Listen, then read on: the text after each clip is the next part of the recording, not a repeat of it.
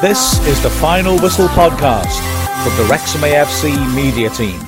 Well, hello, it's Che and Mark from Wrexham A F C. We are going to be previewing the Wrex- Wrexham versus Stockport County game. An absolute huge game for the fans and the players, really. It's exciting, isn't it? I mean, and I, I, I say that. I feel slightly scared as well because, obviously, big games can go wrong, but, yeah, to take this chance on so early in the season. I think the way that both teams have started the season, where they've not quite hit their stride, makes it really interesting, not least because Stockport really have had some horrible results yeah. and feels like we could land a proper blow on them here. Well, they've just come from a three nil away loss against Halifax, which, to be fair, can happen. Yeah. You know, Halifax are a decent side. Uh, listening to a lot of Stockport fans, I've been talking to a lot of Stockport fans, I think they're quite dramatic so far. I think it's a bit of a dramatic reaction to their season so far. Mm. It, they're a good side. They have good players. They should be beating the team, beating the teams that they have been playing. You know, Yeovil three nil loss is a bad result, isn't it? Borehamwood mm. is a draw, is a, not a very good result. But, you know, they've beat Southend one nil. They've got a draw against Grimsby. Mm. They're better results than what we've had against those sides. Yeah, I mean, it is. If Stockport fans are being dramatic, I think that's because their team have given them a reason to be, isn't it? Yeah. I mean, seven games in, three of those matches. I, I'm, I'm, let's make no bones about this. Until, all right, when the season kicked off, we were title favourites because of the players we brought in. But until we brought in our last three or four signings, Stockport were title favourites. They had a strong basis and they brought in the likes of Quigley to, to augment it. And yet, first seven games, three of those matches, they've let in three goals and got heavily beaten. And I, I, I've seen bits of all of them. I saw all of the Dagenham game, and I've got to say, Dagenham fully deserved to win three one. It could have been more. Um, and yes, I really respect Stockport. When you look at their players, you think, wow, that, that's a hell of a squad for the conference. So, you know, I think it's understandable that they they got this sort of, like, this dramatic reaction. Yeah. Also, I mean, look at their record. I mean, away from home, before the Halifax game, unbeaten in eleven away from home, is it something like eight or nine yeah, wins? Yeah. Sensational.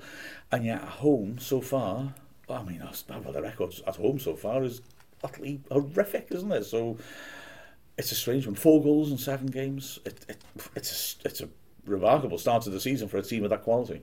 Yeah, true. I agree to an extent, but we are only we're very very early on yeah, into the yeah, season, yeah. and for them, to get a win against Wrexham at home, against a big crowd, a yeah, hostile yeah, atmosphere, yeah. could be the catalyst to kick them on for the whole season, especially yeah. with the quality they've got.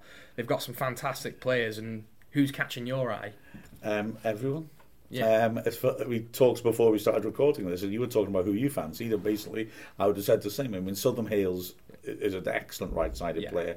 He caused us terrific problems at Edgeley Park last season. He's quick, he, he creates, he's a He's a great player, he is.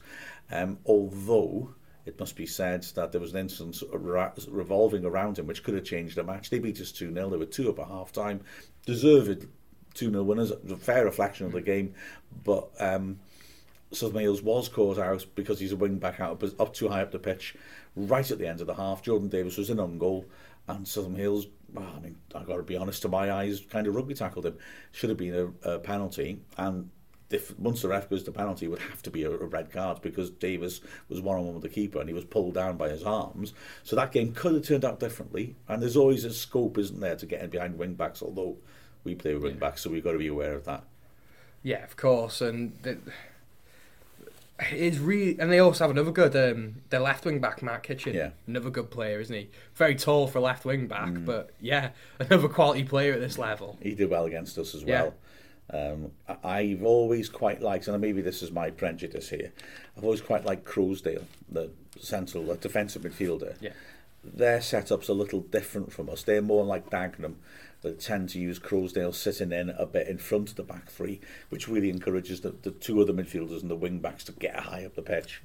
Um, and I like Crowsdale. I think he's a proper, strong, solid player at that sort of role. Um, And then, of course, John Rooney, who yeah. was a, an interesting one to have in our league, isn't he? Yeah, he's he's obviously got a lot of natural ability, mm. isn't he? He scores fantastic goals. But yeah, and he scored three this season so yeah, far. Th- three out of their four. By Which him, yeah, is yeah. a good return rate, isn't it? Yeah, absolutely. So, yeah. National but... League player for the last two seasons, I believe. Yeah. But but then why why why is Tienes playing in the Football League then? I, I it's I, I found I felt him a bit weird when he played for us as well. When I sort of you could see he's producing goals mm. and yeah. Would I, you know, when I think about the great players we've had in the National League, do I think of him? No, I don't.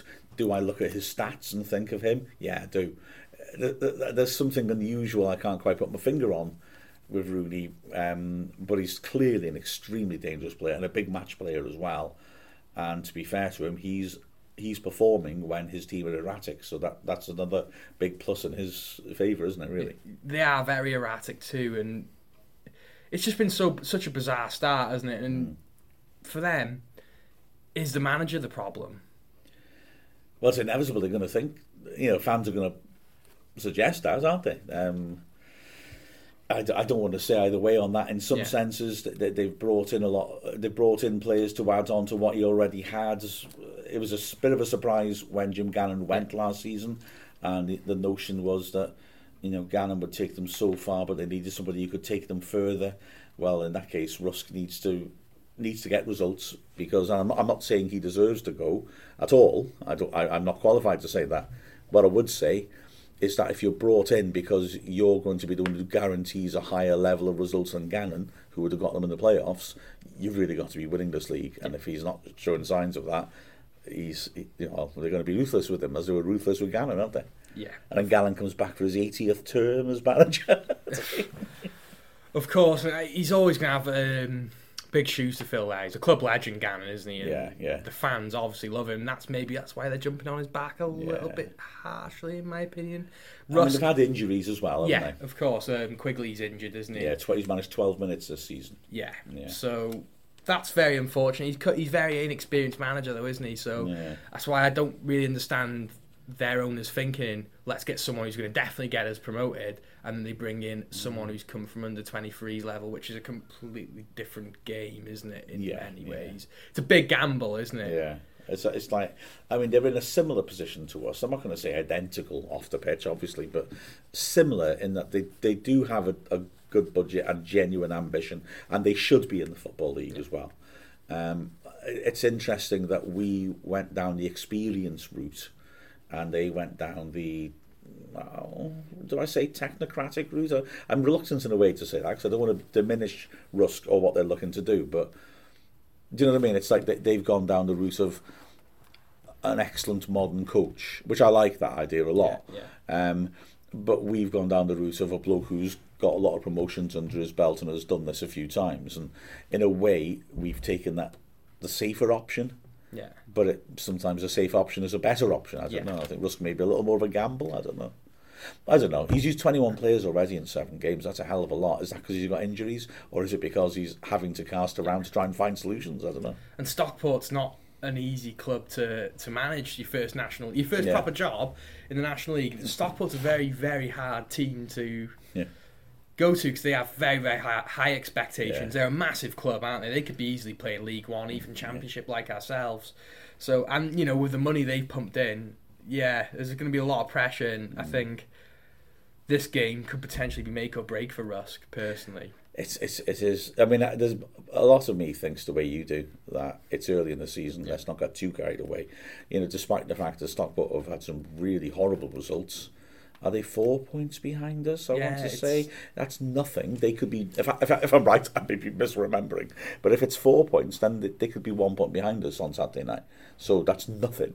But on the other hand, if we beat them, all right, they're still off the pace. But you know, seven points is a long way to go.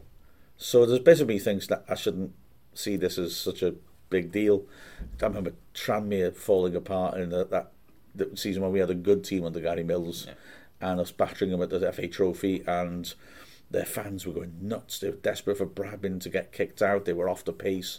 Um, but by the end of the season, they finished above us. And ooh, sorry, there's just, uh, the ghost of Gary Brabin there trying to trying to throw a vase at me. Um, the F A vase, which I believe is what he's playing for these days. And um, but one, thank you very much.